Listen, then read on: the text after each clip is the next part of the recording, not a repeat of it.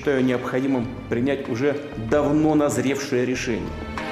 Незамедлительно признать независимость и суверенитет Донецкой Народной Республики и Луганской Народной Республики.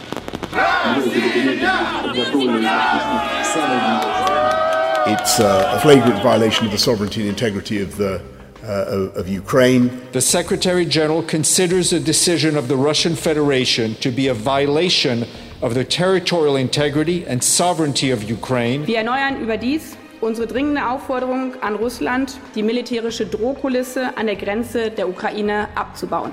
Wir warnen ausdrücklich vor weiterer militärischer Eskalation durch Russland. Як і ми залишаємось спокійними і впевненими у собі. שלום לכם, אני רנסי קורל. אנחנו ממשיכים ללוות בשיחות ועידה מהירות את העימות בין רוסיה לאוקראינה ורוסיה והמערב. כשאנחנו מקליטים את השיחה הזו, ג'ו ביידן עומד לשאת את נאומו ולהכריז על שורה של סנקציות חריפות מאוד נגד רוסיה. רוסיה כבר לא במסלול התנגשות עם המערב, היא כבר התנגשה, ועכשיו ממתינים לאמוד את הפגיעה בשני הצדדים. הכותרת המרכזית משלשום היא שהנשיא פוטין הכיר ברפובליקות הבדלניות דונייצק ולוגנסק כמדינות עצמאיות. המטרה כאן ברורה מאוד. פוטין טוען שהמטרה היא להגן על שתי האחיות הקטנות של רוסיה. בנאום ארוך מאוד הוא הסביר את הצעד ביחס המחפיר של אוקראינה כלפי האזורים האלה. הוא למעשה טען שאוקראינה לא באמת צריכה להיות מדינה. היא תמיד הייתה הרי חלק מרוסיה, מה שכמובן רחוק מלהיות מדויק. אתמול הוא הכריז על הכוונה שלו להכניס כוחות לבקשת אותן רפובליקות לשטחן, תרחיש דומה מאוד לזה שראינו בגיאורגיה ב-2008. הוא גם ביקש אישור להציב חיילים במדינה זרה מהפרלמנט, כולל צעדים שמעוררים תחושה במערב שפוטין הולך לצעד נרחב יותר. אתמול כמה התפתחויות, שורה של צעדים נגד רוסיה, וממש עכשיו נאום של הנשיא פוטין שאנחנו נעדכן ממנו בזמן אמת. כמה מומחים וכתבים מצטרפים אלינו. אנחנו רוצים להתחיל עם יואב זהבי. אנחנו יחד מחכים לביידן. כן, ביידן מתחיל ממש עכשיו, אז אנחנו גם כאן נעדכן. אז תראו באמת כמה עניינים מרכזיים שמתרחשים היום. קודם כל, כמו שאמרת, ערן, אנחנו בעצם מדווחים שרוסיה לא רק הכירה בעצמאות המחוזות, בעצמאות של אותן מדינות לכאורה, מדינות בדלניות, דונצק ולוגנסק, הם למעשה הכירו בכל השטח של המחוזות האלה באוקראינה כמדינות עצמאיות. עכשיו העניין הוא שרק שליש באותם מחוזות נמצא בידיים של אותם מורדים פרו-רוסים, שני השלישים האחרים עדיין בידיים של אוקראינה. השאלה המעניינת מה זה הולך לעשות מבחינה צבאית, אנחנו יודעים שהפרלמנט הרוסי אישר לפוטין כצפוי, צריך להגיד, להכניס צבא את הצבא הרוסי למדינה זרה, וזה כאמור מה שהולך לקרות בשעות הקרובות, כבר החל למעשה, כבר ראינו דיווחים על טנקים וציוד צבאי אחר שנכנסים לאותם מחוזות בדלניים. השאלה אם אכן הכוח הצבאי הרוסי יעבור את קו החיכוך בין המחוזות הבדלניים לשטח שנמצא בידיים אוקראיניות, ובעצם יעמיק את הפלישה שלו פנימה, בבית הלבן כבר מכנים את מה ש... יואב, יש שם איזה שהם דיווחים על לחימה, או שזה עובר בסך הכל חלק? כי בימים האחרונים שמענו על הרבה מאוד פיצוצים ואירועים חריגים, היום זה נראה משום מה יותר שקט ממה שראינו, כמעט כאילו שההצגה של הרוסים נגמרה. כן, אבל בכל זאת שמענו על כמה פיצוצים עדיין בדונקס וחילופי אש, נדמה לי אולי זה קצת פחות ערן מהימים האחרונים, אבל אנחנו עדיין מדווחים על חילופי ירי, כל אחד מהצדדים כאמור טוען שהצד השני הוא זה שיורה עליו. למעשה כמו שראינו בימים האחרונים, בהקשר הזה לא ראיתי איזושהי החרפה משמעותית, אבל באמת הסיפור המרכזי הוא העניין שהצבא הרוסי מתחיל להיכנס לאותם מחוזות בדלניים, וכמובן הסנקציות. אז בעצם התחלנו עם חבילת הסנקציות הראשונה, אנחנו מחכים תכף לדברים של ג'ו ביידן, שיפרט יותר על מה הצעדים של ארה"ב בהקשר הזה, זה משהו צפוי לעשות בקרוב. האיחוד האירופי הודיע שהוא יטיל עיצומים על 351 חברי הפרלמנט, הבית התחתון הרוסי, שהצביעו בעד הכרה בעצמאות של דונצק ולוגנסק, ועל 27 אישים ואישויות רוסים, זה בעצם אומר שהם לא יוכלו לעשות עסקים עם מדינות האיחוד האירופי, לא יוכלו להיכנס לשם.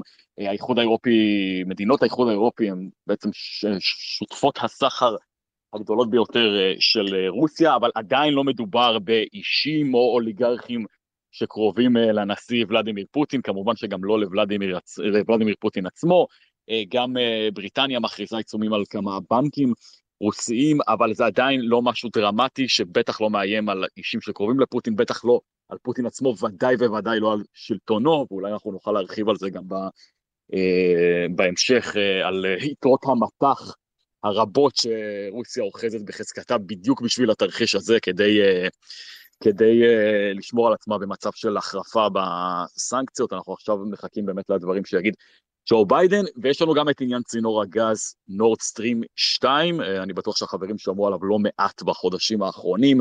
צינור הגז הזה אמור... נורד סטרים 2, גרמניה ניסתה להימנע מזה, אבל בסוף, כשמגיע רגע האמת, היא הולכת על זה בכוח. כן, אז כרגע היא אמרה שהיא עוצרת את uh, תהליך האשרור של הצינור הזה, כלומר הפתיחה שלו נכון לעכשיו נדחית, הצינור הזה צריך להגיד הוא כבר נבנה, הוא רק מחכה להליכים סופיים כדי להתחיל ולהזרים גז באירופה. חשוב אבל להגיד גם שזה קורה בזמן שאנחנו במשבר אנרגיה גלובלי, מחירי הגז עולים, הדרישה גוברת, אה, וצינור הגז הזה אמור היה לספק גז ל-26 מיליון משקי בית באירופה בשנה, זה בערך שליש מיבוא הגז, אה, מיבוא הגז לאיחוד האירופי בעצם, כלומר זה היה אמור להקל על משבר האנרגיה שאנחנו נמצאים בו כעת, אבל אומר הקנצלר, קנצלר גרמנה שולט, שהמצב כרגע הוא שהוא לא יכול להפקיד את הביטחון האנרגטי של גרמניה בידיים אה, של רוסיה בגלל ההתפתחויות האחרונות. צריך להגיד, הוא נמנע באמת מלהתייחס לעניין הצינור בזמן האחרון מאז שהתחילה, מאז שהחלה בעצם המתיחות באוקראינה, היום הוא עושה את זה, היום זה קורה, באיחוד האירופי מברכים, אני בטוח שגם נשיא ארצות הברית ג'ו ביידן יברך על זה בקרוב, האמריקאים מתחילת הדרך של הצינור הזה מאוד מאוד לא אהבו את הרעיון שאירופה רק תחזק ותעצים את התלות שלה בגז הרוסי. היום אומר שולץ, שולץ הקנצלר שולץ, אנחנו מקפיאים בינתיים את תהליך האישור, לא מבטלים את הצינור הזה, מקפיאים, ייתכן שהוא יפתח בהמשך, אנחנו נראה מה קורה mm-hmm. לפי ההתפתחויות, אז באמת ביממה האחרונה, אחרי הפלישה הרוסית, כפי שמגדירים אותה במערב, מגיע גם השלב הראשון של סט הסנקציות, עדיין לא הסנקציות החמורות, עדיין לא נשק יום הדין, הנשק הגרעיני כפי שהוא נקרא, שזה אה, סילוק של אה, רוסיה, בעצם הוצאה של רוסיה מהסוויפט, שזו המסלקה הבינלאומית. יואב, אנחנו, אנחנו עוד נחזור אליך, כן. אה, תפקח עין על הנאום של ביידן שעומד להתחיל, אנחנו בינתיים כבר אה, שעה ארוכה רואים את אה, דוכן של אה, ביידן אה, עדיין מיותם וכולם ממתינים אה, בכל העולם לשמוע. רק נגיד שהאוקראינים עכשיו מדווחים על חייל אחד הרוג ושישה פצועים באזור קו החיכוך במזרח המדינה. למרבה הצער לא בלתי צפוי. תודה, יואב. תודה. יאיר נבות, מומחה הבית שלנו, פרשן הבית שלנו. הסיפור הזה הולך לאן? האם אה, הסנקציות האלה שהכריזה עליהן גרמניה, ושאולי אפילו אה, יכריז עכשיו הנשיא ביידן, זה מזיז למישהו ברוסיה? כן, אה, שלום ערן, אני חושב שהרבה מאוד תלוי באיזו אופציה יבחר הנשיא פוטין. אני חושב שהוא היה מודע למה שאנחנו רואים כרגע כתגובה מול אה, מה שרוסיה אה, מבצעת, הוא אה, לבטח לקח בחשבון את האפשרויות הללו, ומאוד יהיה מעניין לראות באיזו אופציה, מבין כל האופציות שעומדות לרשותו, כי יש לו כמה וכמה אופציות כרגע לבחור מתוכן, באיזה מהן הוא יבחר.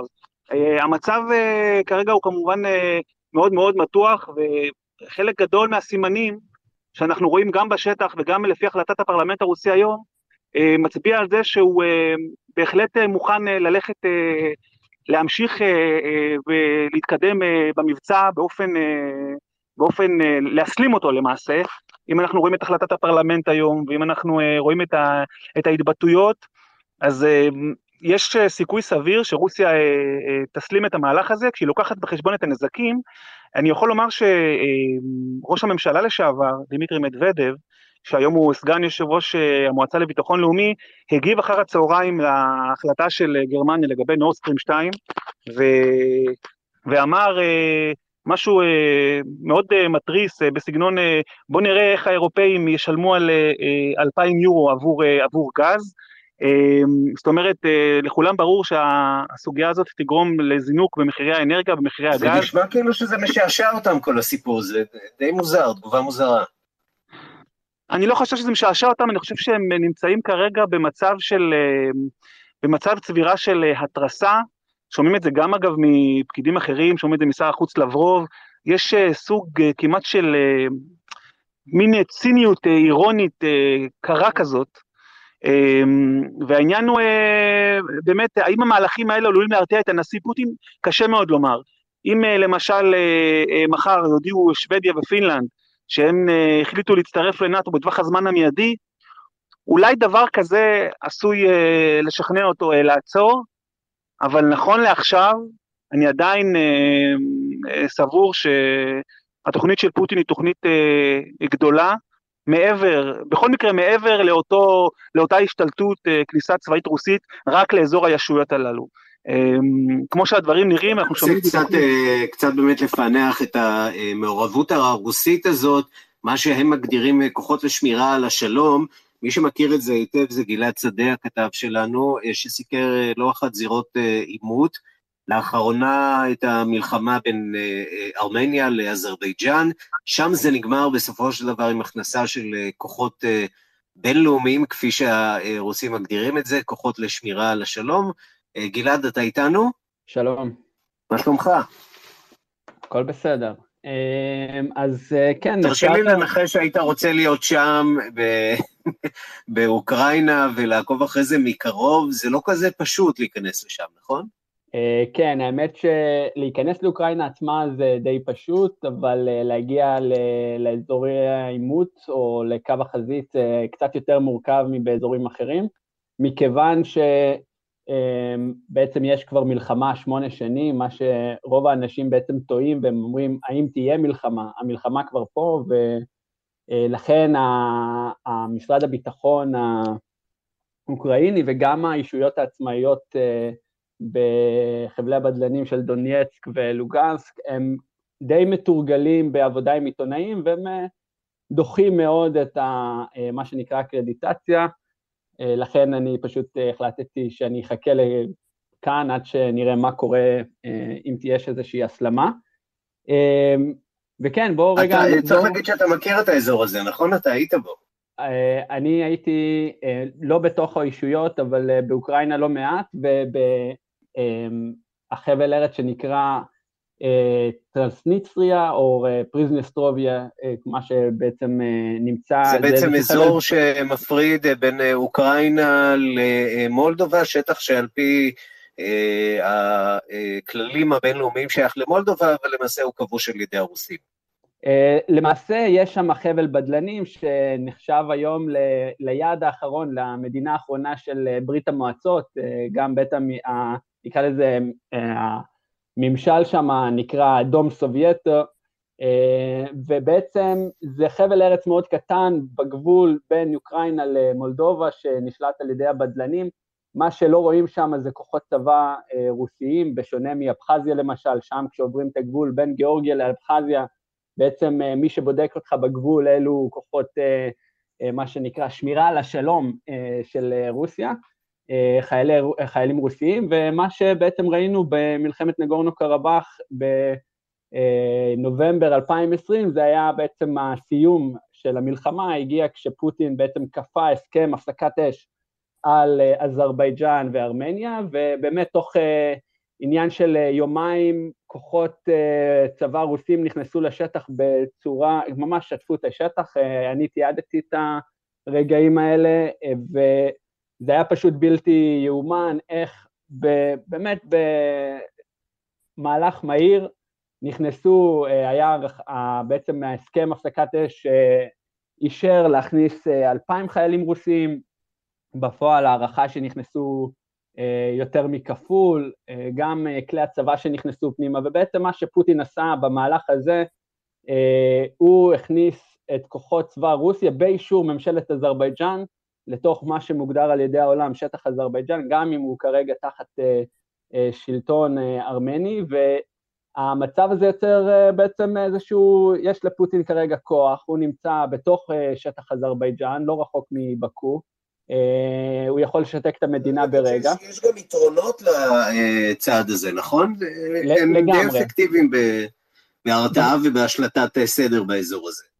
כן, בעצם, וזה גם מה שיכול להיות הסצנריו הנוסף שיכול להיות באוקראינה, אם בנגורנו קרבאח במשך השנים נהרגו כמעט כל יום חיילים משתי הצדדים בקו החזית, היום קו הגבול בין, בין הארמנים בנגורנו קרבאח לאזרים הוא די שקט, ועיקר העימות בין אזרבייג'אן לארמניה כרגע נמצא יותר בגבול הבינלאומי של אזרבייג'אן וארמניה, שם יש מדי פעם קרבות, אבל אם אנחנו מסתכלים רגע על המצב באוקראינה, יש גם את האפשרות של הסצנריו שיגיע מצב שיש שם שקט, שפתאום אין מלחמה, כי בסופו של דבר הרוסים שם ויש להם הרבה מאוד כוחות בתוך רוסיה שמוכנים לרגע פקודה, והאוקראינים לא, לדעתי לא ירצו להיות בעצם במצב שבו הגיאורגים היו ב-2008, שהם היו בטוחים שנאט"ו יעמוד לצידם ובסוף הם מצאו את עצמם לבד במערכה.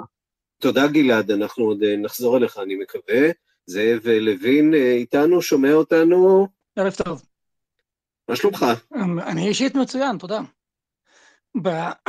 אני מניח שגם אתה, שגם אתה עוקב אחרי ההתפתחויות, תן לנו קצת את התובנות שלך, עד כמה מדובר כאן מלחמה, במלחמה על התודעה, וכמה המלחמה בפועל בשטח.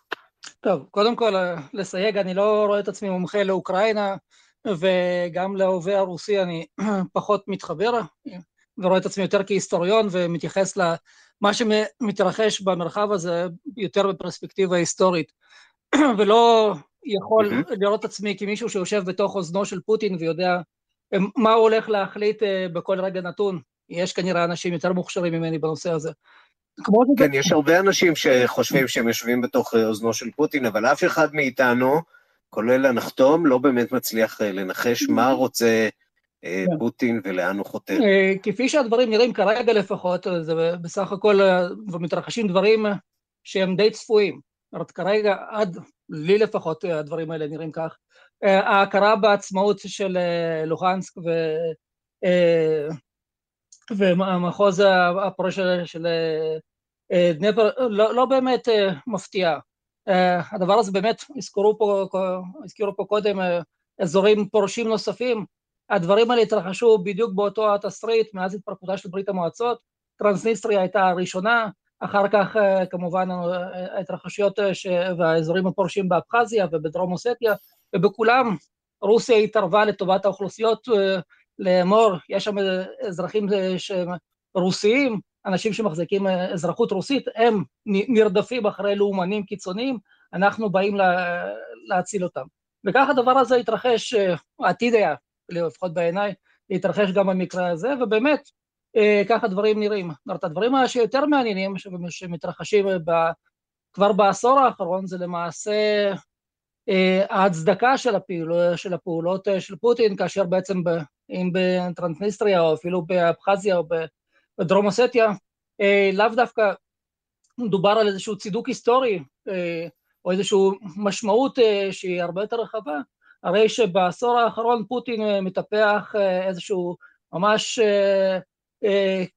קאלט של שכתוב היסטוריה, של ביסוס היסטוריה שמבוססת סביב רוסיה הגדולה, רוסיה האימפריאלית, רוסיה שאחר כך הפכה במקרה לברית המועצות, אבל אז עדיין זו הייתה אותה רוסיה ממש, ואז כשהתפרקה ברית המועצות, זה למעשה היה האסון הגדול ביותר שהתרחש ברוסיה בהיסטוריה המודרנית, אז למעשה היא איבדה את אחיזתה ואת היותה אימפריה, וכל משמעותו או קיומו של פוטין דהיום הוא בעצם להחזיר עטרה לישנה ולחדש ימי... אתה יודע, היום השגרירות האמריקאית בקייב הוציאה ציוץ שהיה ככה די חריג, והציג שלוש תקופות בהיסטוריה שבהם נבנו מבנים מפוארים רוסים באוקראינה, בשעה שברוסיה, במוסקבה, לא היה כלום, ללמדנו שבעצם אוקראינה היא ערש כן, הרוסיות, לאו דווקא מוסקבה. אבל גם, גם הציוץ הזה למעשה הוא איזשהו משחק עם המציאות והעובדות, אז נכון שהבירה הרוסית זזה צפונה, ו... אבל גם אז היא נקרא הרוס של קייב, אז עוד פעם, האם הם היו אוקראינים אז או לא היו אוקראינים, זה כל אחד יפרש את זה, אבל מה שאני, כשאני שמעתי את פוטין לדבר אתמול, מה שמאוד מאוד ככה בלט בנאום שלו זה שבעצם הוא האשים בכל העוולות את לנין, ואת מי הוא לא הזכיר? כמובן את סטלין. כאשר סטלין למעשה, כולנו יודעים, שמו השני הוא שמש העמים. כן, לא כמה, שמש העמים, כן, כן, בהחלט. והוא זה שלמעשה, על פי התורה שלו, נבנתה התורת הלאומים בברית המועצות, וחלוקות הלאומיות למעשה נעשו בתקופתו וביוזמתו, וחיבורו הבסיסי אודות הלאומים, ולמעשה בעצם גם כל התיאוריה הקומוניסטית, וגם הלניסטית, אבל גם במיוחד הסטליניסטים, בנו סביב התפיסה שכדי להגיע לקומוניזם, העמים צריכים לעבור שלבי התפתחות, והשלב ההתפתחות הלאומי והחלוקה ליחידות לאומיות הוא שלב הכרחי וודאי, ורק אחריו יתאפשר קומוניזם. לכן בעצם הניקוי של אחריותו של סטלין מהאחריות, וכמובן שהס מלהזכיר את כל הזוועות שנעשו בתקופתו אה, לעמים השונים בכל ברית המועצות, הוא כמובן מאוד מאוד מעניין. מה עוד דבר שלא הוזכר כמובן זה שבעצם בכל עמי ברית המועצות, למי לא הייתה רפובליקה לאומית? הייתה הפדרציה הרוסית, שהורכבה כולה כחולה אה, מבריתות של עמים קטנים יותר, הצ'צ'נים. במילים אחרות, כל אחד משחק עם ההיסטוריה. תשימו לב שביידן בעצם התחיל לדבר עכשיו. This is a flagrant violation of international law and demands a firm response from the international community. Over the last few months, we've coordinated closely with our NATO allies and partners in Europe and around the world to prepare that response. We've said all along, and I've told Putin to his face some month, a month, more than a month ago, כן, אומר הפעילות של רוסיה היא בעצם הפרה בוטה של הכללים והחוקים הבינלאומיים, והוא מתחיל לדבר על שיתוף הפעולה בין כל המדינות שוחרות השלום הדמוקרטיות המערביות.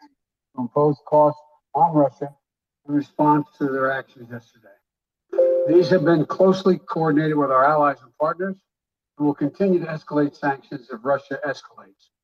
We're implementing full blocking sanctions on two large Russian financial institutions, BEB and their military bank. We're implementing comprehensive sanctions on Russian sovereign debt. כן, הוא בעצם הולך על חבילת סנקציות נרחבת נגד השלטונות הרוסים. אנחנו כמובן ממשיכים לעקוב אחרי זה, בעודנו מדברים, אז הקשבים שלנו מאזינים, מתמללים, מה אתה קורא להם? יושבים ממש פה לידי אגב, כן. כן, תספר לנו איך זה נראה קצת מאחורי הקלעים אחרי שתספר לנו על, ה, על הדברים של ביידן. האמת שבן יניב, שהוא חברנו, הוא גם קשר וגם כתב בדסק אצלנו, הוא די נלהב בהתרחשויות האחרונות, ובעיקר... לא, שיגיד שלום.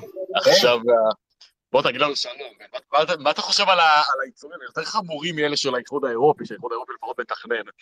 בנימה אישית אני אגיד שבתור בן 26 אני לא דמיינתי שזה סוג הדברים שאני אתמלל אי פעם, איפשהו, על פלישה רוסית באוקראינה. ודבר שני, זה שביידן אומר עכשיו את האמירה הזאת שיהיה גם עיצומים על החוב הלאומי של רוסיה, אני חושב שזה וואחד דבר בתור צעד ראשון רק ממה שהוא מתאר של חבילת עיצומים. וצריך...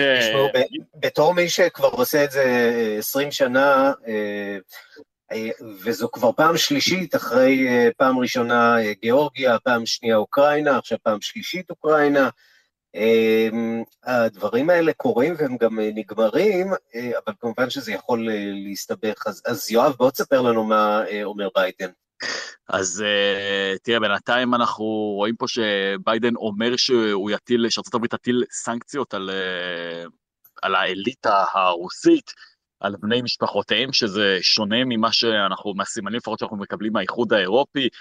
אנחנו יודעים שהאיחוד האירופי בינתיים לא מתכנן להטיל סנקציות, לפחות לפי מה שאנחנו מבינים, לא קיבלנו את הרשימה המלאה על אנשים שקרובים, לאנשים מהמעגל הקרוב של פוטין, ייתכן שבהמשך נראה את הרשימה האמריקנית ונבין שאולי העיצומים שלהם נראים חמורים יותר. תראה, זה נראה לפי מה שאני מבין כרגע, לפי הציטוטים שיוצאים משם, נאום די תקיף של ביידן. הוא אמנם אומר שאין למדינה שלו, לארה"ב, כוונה להילחם ברוסיה ואלו למעשה צעדים הגנתיים, אבל הוא אומר שהוא יגן באמת על כל סנטימטר מהטריטוריה של נאט"ו, שנזכיר שוב, הרוסים רוצים למעשה שנאט"ו תצטמצם, שהשטח שלה תצטמצם, ייסוג למעשה ממזרח אירופה, אה, היה לנו ברור שהאמריקנים לא יסכימו לזה בשום אופן, והנה הערב ביידן שוב אה, ככה ממחיש לנו את זה כשהוא אומר שהוא יגן על הטריטוריה של נאט"ו.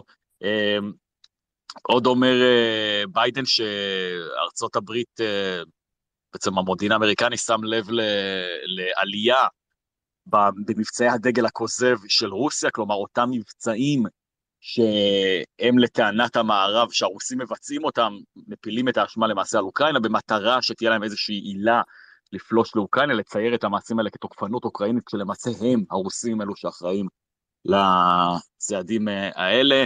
אמ, גם, אגב, דיברנו על הצינור של נורדסטרים, אז אני רואה ש... שביידן אומר שהם מסתכלים באמת על, ה... על הפרעות בכל הנושא של אספקת גז, גם צריך להזכיר שבחודשים האחרונים בעצם מנסים האמריקאים למצוא איזה שהם תחלופות לגז הרוסי, והמאמצים האלה באמת התעצמו מאז המשבר שאנחנו רואים באוקראינה. באמת אנחנו נחכה לראות את הרשימה המלאה של הסנקציות, אבל כמו שבן אמר קודם, יש כאן, כנראה יוטלו כאן עיצומים על החוב הלאומי של רוסיה, גם על אישים מסוימים שלפי מה שאנחנו רואים כרגע תהיה להם איזושהי השפעה, מדובר בכנראה אנשים די חזקים בחברה הרוסית, ייתכן מאוד שאלו אנשים שסוחרים עם המערב ועם האיחוד האירופי, יכול להיות שתהיה כאן השפעה יותר גדולה מהסנקציות שמתכנן האיחוד האירופי אה, להטיל. בינתיים זה נראה אה, נאום תקיף יותר ודברים תקיפים יותר מאלו ששמענו מאירופה היום. אה, אנחנו נמשיך אה, לעקוב, אנחנו עדיין כאן. אתה יודע, עד שנשמע... אה, מה זה? מה אומר שם בן? הכל מתגלגל, אני אומר, נורא נורא מהר. אגב, ביידן אומר שזה רק הסט הראשון, כמובן, של העיצומים נגד רוסיה, וזה הזמן גם להזכיר שיש את אותו נשק יום הדין, את הנשק הגרעיני, שכך מכנים אותו בעולם בהקשר הזה, שזה הוצאה של רוסיה מהמסלקה הבינלאומית, שזה באמת משהו שעשוי להקשות עליה מאוד לבצע סחר ובכלל להשתתף במשחק הכלכלי הגלובלי, שלשם עדיין לא הגענו, זה כל הזמן נמצא במגירה הדבר הזה, נראה שלפחות בשלב הזה אנחנו עוד רחוקים משם. תביא לי רגע את בן.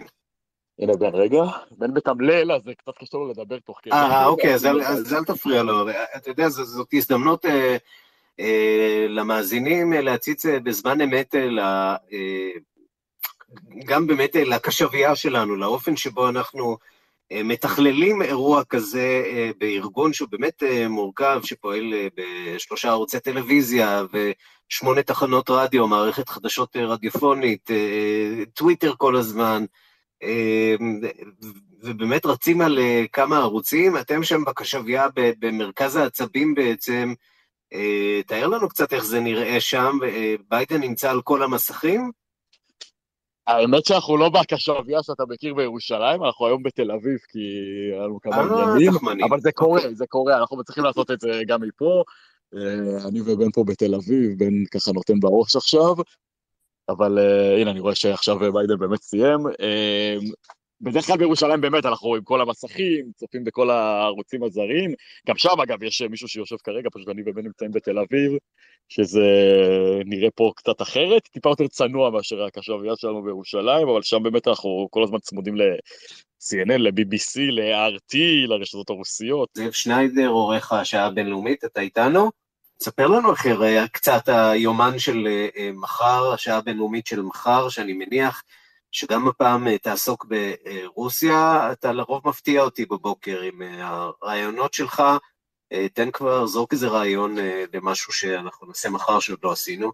טוב, אז קודם כל, כמו שאמרת, באמת מחר נתרכז כמו, אני חושב, בשבועות האחרונים ברוסיה, אוקראינה. אה, אני כן אומר לך שכבר אה, סגרתי עם אה, מרואיין שייתן לנו קצת זווית רחבה מאוד על, על כל השטח, כלומר אני חושב ש...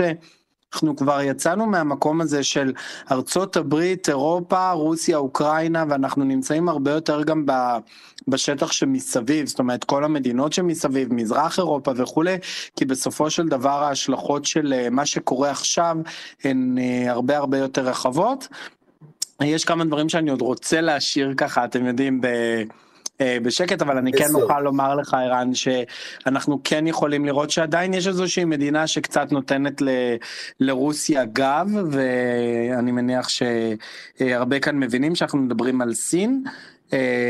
אז זה גם אני מניח ייכלל בתוך היומן. אז באמת צריך, כמעט באמת לא דיברנו על התגובות הבינלאומיות מעבר לשחקנים המוכרים, מעבר למערב, מעבר כמובן לרוסיה, יש עוד הרבה מאוד שחקנים שיושבים על הקווים, בין היתר ישראל כמובן, שהיא בעלת ברית של הברית, אבל משתדלת עד כמה שהיא יכולה לשבת על הקווים. זה לא כזה פשוט, וגם במרחבים האלה אנחנו כמובן נרצה לעסוק, אבל אתה יודע מי התפנה אלינו עכשיו מהמעקב אחרי הנאום אחרי ביידן, נתן גוטמן. נתן, נאום חמור סבר של ג'ו ביידן. כן. עם הרבה מאוד סנקציות. הרבה מאוד סנקציות והרבה מאוד אמירות, אבל אולי בעצם קודם כל המהות הזאת של, של ביידן, השורה הראשונה, ובעצם זאת גם השורה התחתונה, שהוא אומר, תראו, רוסיה התחילה את הפלישה שלה לאוקראינה, והיה חשוב שביידן יצא ויגיד את זה, כי מרגע שהוכרז על כך שרוסיה פלשה, בעצם זה מתחיל את כל המהלך של התגובה. היה, הייתה איזו שאלה, ואנחנו ראינו את השאלה הזאת אתמול, האם זה באמת נחשב פלישה, הרי הם בעצם כבר שולטים בדונצק ולואנסק כבר, כבר שמונה שנים, מה זה אומר בדיוק, האם הכוחות האלה שמכניסים לשם הם באמת כוחות צבאיים? עכשיו זה ברור, הוא אומר, התחילה הפלישה הרוסית לאוקראינה, ולכן מכאן מתחילה התגובה האמריקנית. יש את המשפט החזק הזה שאני מניח שיועציו של ביידן, כשכתבו אותו, חשבו על כך שהוא ייכנס להיסטוריה, מי בשם האלוהים נתן לפוטין את הרשות להכריז על מדינות חדשות, אבל מעבר לזה, אנחנו רואים פה עיצומים יותר חריפים, אני צריך להגיד, ממה שחזינו שהם יהיו, עיצומים שנוגעים ממש למערכת הבנקאית של, ה, של הרוסים, שני בנקים רוסיים שנחתכים בעצם מהשוק הפיננסי הבינלאומי, וגם, וזה מעניין, איסור על בעצם על הרוסים להשתמש בשוק הפיננסי הבינלאומי לצורך הגדלת החוב שלהם, לצורך מסחר בחוב הלאומי שלהם, זה מאוד מקשה כבר עכשיו על הכלכלה הרוסית, זאת כמובן בנוסף לפרויקט נורדסטרים 2, שהרוסים, שביידן קיבל בעצם את ההבטחה הגדולה ביותר בהצהרה של אולף שולץ הגרמני על כך שהפרויקט הזה לא יתקדם. היו הרי הרבה מאוד חששות. בהתחלה, הייתה תחושה שארצות הברית וגרמניה לא נמצאות באותו דף בעניין הזה, הנה גם העניין הזה נפתר, ובנוסף לכך שיגור של עוד כוחות למעטפת, לאזור של המעטפת, הפעם למדינות הבלטיות, לאסטוניה, לטביה, כל זה בעצם מענה די חריף ודי תקיף, אבל כל זה עוד לפני שאנחנו הגענו בעצם לנושא המרכזי, לא הגענו עדיין לסנקציות הכבדות ממש, למנה העיקרית, זה איזשהו שיקול של פוטין שאפשר להגדיר אותו כעומק העיצומים, כעומק הפלישה. אם פוטין יעשה דברים יותר חמורים מזה, הסנקציות האמיתיות והקשות יגיעו בהמשך. תגיד, עד כמה אמריקה ערוכה לתרחיש אולי שעדיין נשמע בשלב הזה דמיוני, שבו היא תצטרך להיות מעורבת באופן ישיר בסיפור הזה, כיוון שאנחנו יודעים איך זה מתחיל, לא יודעים איך זה נגמר, הדברים יכולים לצאת מכלל שליטה. עד כמה אמריקה ערוכה, למשל, לשגר כוחות בהיקפים משמעותיים לאירופה? היא לא ערוכה לזה. הכוחות שאנחנו מדברים עליהם עכשיו, הכוחות שביידן כבר הודיע שהוא משגר קודם לכן, ועכשיו גם הכוחות הנוספים לבלטיות, אלה הם דברים קטנים, בעיקר כוחות שכבר מוצבים באירופה, יחידות אחרות שקצת הועברו מכאן, לא מדובר על הזזה מסיבית של כוחות בסגנון המלחמות שראינו בעיראק ובאפגניסטן בעשורים האחרונים, ואין מוכנות בציבור האמריקני לסוג כזה של פעולה צבאית אמריקנית. יש מוכנות, או יש הבנה, ולכן ראינו גם את פוטין, את ביידן, סליחה כמובן, מתייחס לזה בנאום שלו עכשיו, יש הבנה שיהיה מחיר שארצות הברית כבר תשלם עכשיו במישור הכלכלי. ולכן היה חשוב לביידן, גם בנאום הקודם שלו וגם היום, להגיד לציבור האמריקאי, תראו, החירות לא באה בחינם, זה יעלה בכסף, כרגע לא בדם, בכסף, כסף במשאבות הדלק שאתם ממלאים בתחנות, באינפלציה, בחנויות, זה ישפיע עליכם, אבל אה, בשלב הזה אין הכנה מצד הממשל ואין מוכנות מצד הציבור למשהו שהוא מעבר לזה. תודה נתן, ואנחנו אה, נזמין אתכם עכשיו אולי אה, לשאול שאלות, אנחנו ככה לקראת סיום. שלום און. שאלה לגבי מה שהוזכר עכשיו לגבי מחירי הגז והמחיר הכלכלי, למה בעצם זאת אומרת, זה לא קשור כל כך לקונפליקט, אבל זה קשור לשאלה של מחירי הגז. למה בעצם מחירי הגז בארצות הברית אמורים לעלות, אם ארצות הברית היא בעצם אנרגי אינדיפנדנט, היא לא תלויה בעולם, היא, היא, היא מייצרת את כל, ה, את כל האנרגיה שלה בעצמה. נתן, אתה רוצה לנסות להשיב על זה? כן, בהחלט, זו שאלה טובה. ארה"ב נמצאת קצת במעגל השני של ההתייקרויות מחירי האנרגיה האלה. יש כאן שתי בעיות. קודם כל העובדה שכבר עכשיו המחירים של הדלק בארצות הברית עלו בצורה משמעותית. נכון שבשני העשורים האחרונים אמריקה צעדה כברת דרך מאוד ארוכה לעבר עצמאות אנרגטית. היא מייצרת את רוב האנרגיה שלה בעצמה, אבל היא עדיין מייבאת דלק וגז. והנושא הזה נמשך, מה גם שעם המגמה הזאת של הפסקת השימוש בתחנות פחמיות, יש יותר ביקוש בשלב הזה לסוגי האנרגיה האלה, עד שנעבור את המהפך הזה או את המעבר ההדרגתי הזה ליותר שימוש באנרגיה מתחדשת, ולכן המחירים עולים בלאו הכי. ההערכה היא שבגלל שארצות הברית היא חלק מהשוק הבינלאומי בסופו של דבר, כאשר ייווצר מחסור, וייווצר מחסור, באירופה הוא בסופו של דבר יחלחל לכל הלקוחות, לכל הקונים האלה של האנרגיה, במיוחד הברית מרגישה מחויבת לפצות את האירופים באיזשהו אופן על העובדה ש, שהם ישלמו מחירים הרבה יותר גדולים ולכן זה ישפיע גם על האזרחים האמריקנים. בימים כתיקונם אולי עלייה קלה במחירי הדלק לא הייתה נחשבת למאוד בעייתית, אבל עכשיו כאשר האינפלציה גואה וכשהמחירים גבוהים בלאו הכי זה בעייתי מבחינת הציבור. ערן, אפשר uh, לומר משהו? כן, זה. כן, כן, אני רוצה לומר שבתקופה האחרונה כשאנחנו מדברים באמת עם, עם הרבה מומחים מכל מיני מדינות, אנחנו רואים פער בין מומחים שבאים במקור גדלו ברוסיה או באוקראינה לבין מומחים שבאים במקור מהמערב.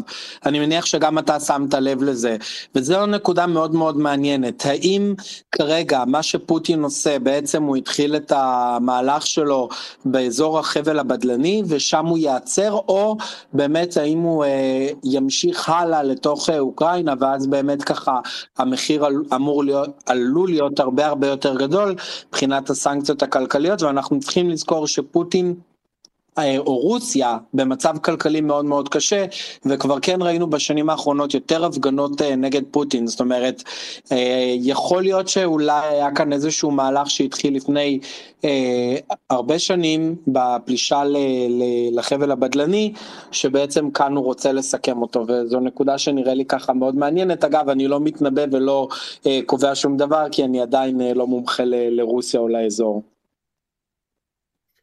טוב, אנחנו ממשיכים לעקוב, תשובות אין לנו, אבל הרבה מאוד שאלות.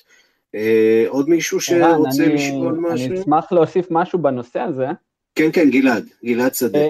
אז קודם כל אני רוצה להגיד שלדעתי, אני לא איזה מומחה גדול ולא נביא, אבל לדעתי הסיכוי שפוטין ילך קדימה מעבר לקו, ה, לקו שנמתח כרגע בין אוקראינה לחבלי הבדלנים הוא נמוך, אבל יש בעצם סוג של סצנריו אחר, כמו שקורה בדרום אוסטיה וגיאורגיה, ששם הגבול של דרום אוסטיה נמתח בעצם כל כמה ימים, עוד מטר פה, עוד מטר שם, כמה מטרים ימינה ושמאלה, ולאט לאט השטח הזה מתרחב כמעט באופן, נקרא לזה טבעי, בהקשר הזה. אבל בלי, בלי קרבות ובלי, ובלי מלחמות, ובעצם יכול להיות ששם הסצנריו באוקראינה, באוקראינה יכול בעצם להיות משהו דומה, שבו בעצם הרוסים ישבו על קו החזית ולאט לאט קו החזית יתקדם אל תוך שטח אוקראינה, אבל לא בצורה... כן, ואולי לכן באמת הרוסים לא פוסלים את האפשרות שהם אומנם מכירים ברפובליקות הקטנות האלה, אבל הן בעצם חלק מ... שטח יותר גדול, ממחוז יותר גדול של לוגנס ודונייצק, ויכול להיות שהם ישאפו גם לשם, כמו שאתה מתאר, אולי בשיטת הלוחות הטקטונים, שזזים כל פעם קצת, עד שיש רעידת אדמה, וממשיכים לזוז עד לרעידת האדמה הבאה. השאלה אם עכשיו אנחנו נמשיך להיות ברעידת אדמה וברעשי משנה, או שאנחנו נכנסים לתוך שלב באמת של תנועה איטית של הלוחות. אני רוצה לצרף את איתי, שרוצה להגיד משהו או לשאול שאלה, איתי תימור. שלום לכולם, אמ, אני לא הייתי בכל הזמן הספייס, אבל אני לא יודע אם אה, הייתה לנו עדיין התייחסות לזווית הישראלית. אה, אנחנו רואים שכרגע העמדה של ישראל הייתה קצת של הימנעות מהמצב. זאת אומרת, לקחת איזה צד בין אה, רוסיה לארצות הברית. ואם יש איזו התייחסות לנושא הזה, כמובן זה נושא מאוד רגיש, גם קשור לגבול שלנו עם סוריה. כן, דילמה לא פשוטה שעומדת בפני ישראל, אה, האם אה, ארצות הברית תיתן לישראל פטור בסנקציות על רוסיה, או שגם אנחנו נצטרך לציית למהלך הזה? אולי אתה יכול לענות על זה, נתן גוטמן. מה, מה קורה בצינורות מאחורי הקלעים? האם יש איזה סוג של תקשורת, ציפיות מישראל, דרישה מישראל. זה לא הנושא המרכזי שמטריד את הברית עכשיו כמובן. מן הסתם. אה, זה מטריד. אולי את הדיפלומטים שבאופן ספציפי עוסקים בישראל. אנשי הדסק הישראלי עוסקים בזה בוודאי, ויש אה, הבנה למורכבות של העמדה הישראלית, זה בטוח. אה, האמריקנים מבינים את הניואנסים, מבינים את הקושי הזה של ישראל מצד אחד הם, לשבת מהצד, מהצד השני לגנות את פוטין, אבל בסופו של יום יש כאן אמירה ש, שיש ציפייה שכולם יתייצבו לימינה של אוקראינה בנושא הזה. זה, לא כולם חייבים לעשות את זה באותה מידה, וברור שישראל נמצאת בעמדה יותר נוחה כי אין לה, היא לא שותפה לאיזשהו מהלך של עיצומים או, או צעדי ענישה. אז בעצם מצפים לאמירה הזאת. יש הבנה, יש סבלנות, אני חושב שבסופו של דבר ארצות הברית תרצה לראות גם את ישראל אומרת משהו, לא הרבה יותר מזה, אבל יש ציפייה שהדבר הזה יקרה. אפשר לשים לב גם לדברים שנאמרו אתמול הם, אה, בדיון, בדיון החירום במועצת הביטחון של האו"ם, השגרירה האמריקנית אמרה, זה רגע מבחן לכולנו, כל מדינות העולם צריכות להתייצב עכשיו לימינה של אוקראינה, זה כולל גם את ישראל. עד כאן הספייס, תודה ליואב זהבי, לזאב לוין, לזאב שניידר, ליאיר נבות, לגלעד שדה, לנתן גוטמן ולכל מי שהצטרף אלינו לספייס החי או סתם האזין במוקלט. תודה מיוחדת לנועה אקסינר שעל הדיגיטל. המשיכו לעקוב אחרי כאן חדשות בטוויטר וגם אחריי, שם תוכלו למצוא עוד על ספייסים חיים מפעם לפעם. אני רנסי קורל, להתראות.